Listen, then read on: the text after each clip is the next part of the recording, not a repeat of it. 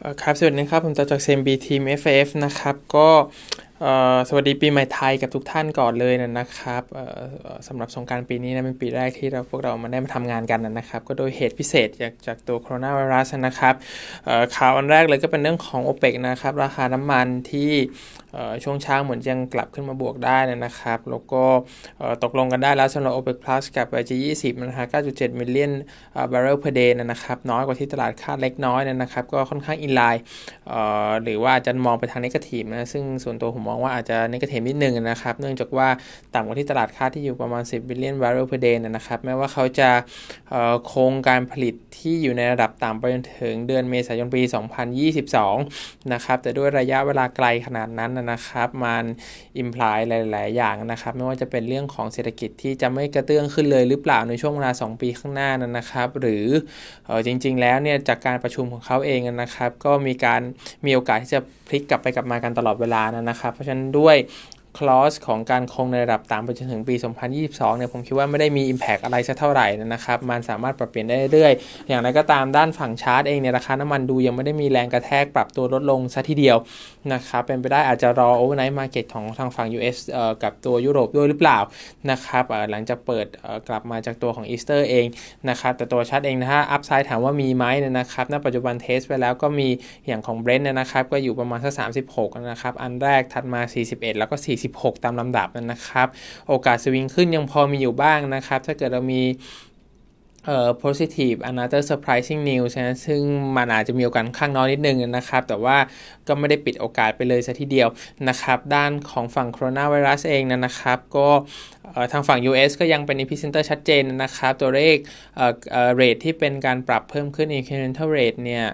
ถ้าดูตัวเลขอาจจะไม่ได้เยอะขึ้นมากนะครับ ก็ประมาณสัก 3 0 0 0 0 4 0 0 0 โดยประมาณนะครับ ก็ใกล้ๆกับของช่วงเดิมๆ เพียงแต่ว่าผ่านมาไม่กี่วัน double เลยมันก็ขึ้นค่อนข้างเร็วนะครับ แล้วก็ตอนนี้ก็เพิ่มไปผ่านมา 3 วันเพิ่มไปแสนหนึ่งได้แล้วนะครับ จาก ช่วงสัปดาห์ที่แล้วประมาณสัก4 0 0แสนปัจจุบันก็อยู่ประมาณ 5 0 0แสนการปรับตัวลดลง ผมคิดว่า flat curve นะมองในเรื่องของการปรับเปลี่ยนที่ตัวเลขคงที่ก็เป็นไปได้นะครับ แต่ผมคิดว่ามันก็ยังเร็วจนเกินไปหรือเปล่านะครับ เนื่องจากว่าแม้ว่าตัวเลขคนติดอาจจะสโลดาลงบ้างก็จริง แต่คนที่ติดอยู่รวมถึงกว่าจะออกไปกันจนรักษาตัวเสร็จนะครับ แล้วก็ตัวฝั่ง economy เองนะครับที่ แม้ว่าทางทรัมป์เนี่ยอยากจะต้องการเปิดให้เร็วที่สุดเท่าที่จะเป็นไปได้นะครับ แต่ว่าความเสี่ยงก็ยังเกิดขึ้นอยู่ผมเชื่อว่าตลาดตัวทางรัฐบาลเองก็ต้องใช้อยู่ในโหมดที่ค่อนข้าง cautious mode นิดนึงนะครับ อาจจะไม่ได้ปรับการเปิดออกมาได้เร็วเสียทีเดียวผมเข้าใจว่าตัวเลขทางสหรัฐเองเนี่ยเคย มีใน statement พูดถึงออกมาเหมือนกันว่าจะเปิดให้ได้ภายในช่วงเดือนพฤษภาคมนะครับก็ไม่แน่ใจว่าทำได้จริงไหมนะครับคือถ้ามันทำได้เนี่ยมันก็จะช่วยเรื่องของอีโคโนมีได้ค่อนข้างเยอะนะครับเรื่องของ cash flow เรื่องของ revenue ที่หายไป แต่ว่าถ้าทำไม่ได้ระยะยาวไปจนถึงช่วงกลางปีจริงๆเนี่ยผมคิดว่ามันก็อาจจะมีคนเดือดร้อนขึ้นไปอีกระดับหนึ่งนะครับ เนื่องจากว่า SME เองหรือว่า individual เนี่ยนะครับในภาพรวมเนี่ยเซฟวิ่งเนี่ยอาจจะไม่ได้มีเยอะยาวพอนานขนาดนั้นนะครับผ่านไป 3-4 เดือนเนี่ยน่าจะมีการเดือดร้อนมากพอสมควรก็เป็นเหตุให้ทำไม US ถึงต้องการที่จะอุ้มอาชีพเงินเข้ามามากขนาดนี้นะครับ ประเทศอื่นๆ ถ้ายังทำตามไม่ได้แล้วปิดปิดยาวใกล้ ๆ กันเนี่ยอาจจะมีปัญหาตามมาในเรื่องของอีโคโนมีเอ่ออีโคโนมีอิมแพคเหมือนกันในระดับข้างล่างนิดนึงนะครับ หรือรายเล็กนิดนึงเนี่ยจะมีปัญหามากพอสมควรนะครับ เรื่องของ risk indicator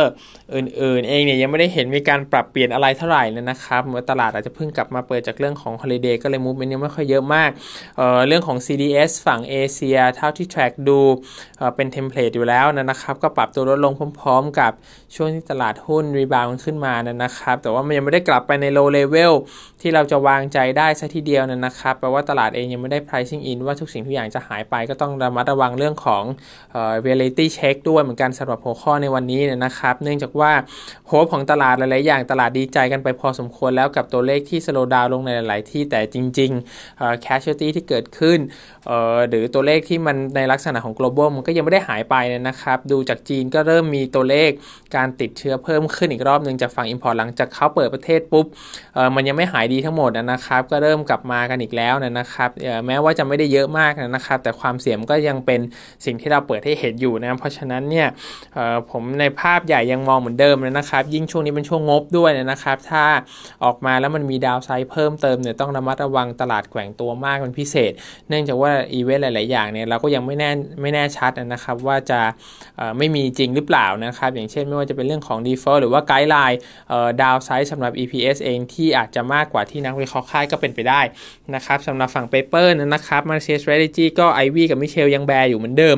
นะครับเอ่อ reflect เรื่องของ MCO รอบ 2 ที่เขา extend ออกมา ออกมาเพิ่มเติมแล้วนะครับ จบไป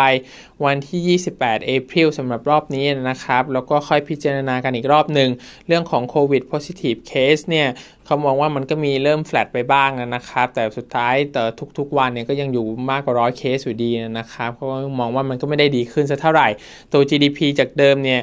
ตัวเลขปรับติดลบมาแล้วนะครับจากเดิมลบ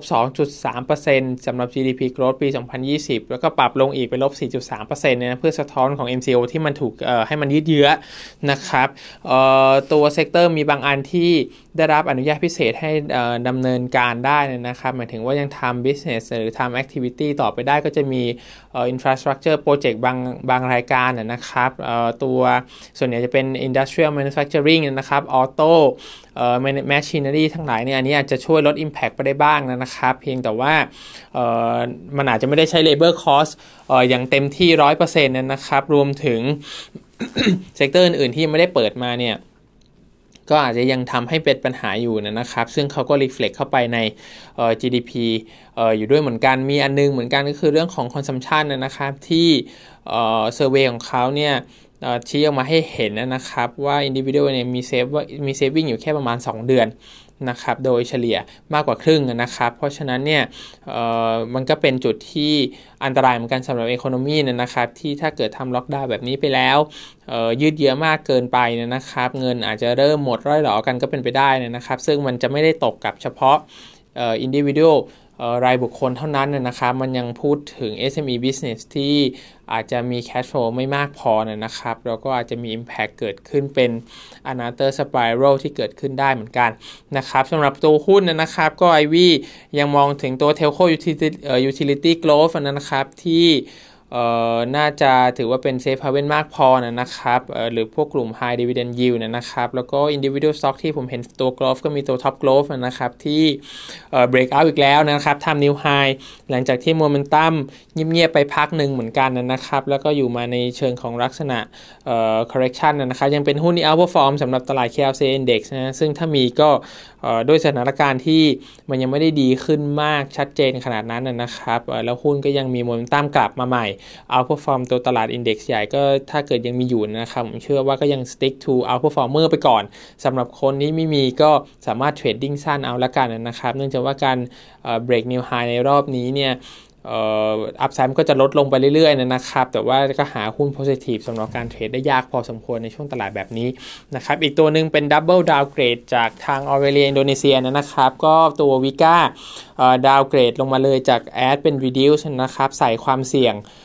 เข้าไปถึงเรื่องของ government budget ด้วยนะครับ ที่โฟกัสจะเดิมเนี่ย infra commitment ซึ่งผมเชื่อว่าเขาก็ยังมีนะครับ แต่ว่าเจอโควิดเข้าไปเนี่ยทำให้สกัดดาวรุ่ง แล้วก็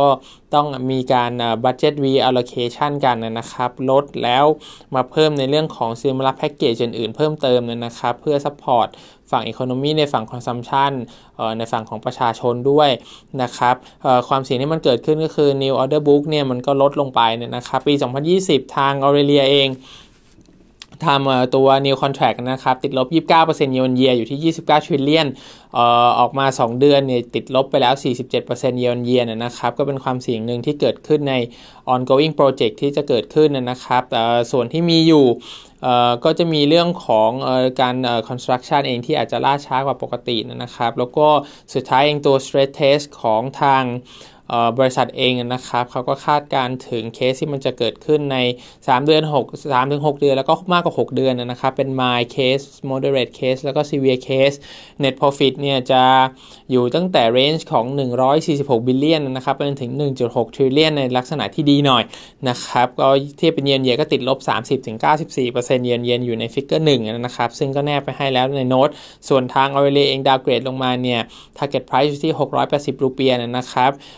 ตัว net profit ของเขาเนี่ยอยู่ที่ 767 billion รูเปียสำหรับปี 2020 ซึ่งตกอยู่ในเคสตัวเลขเนี่ย range ก็จะอยู่ในลักษณะของประมาณ moderate จากการ stress test ของ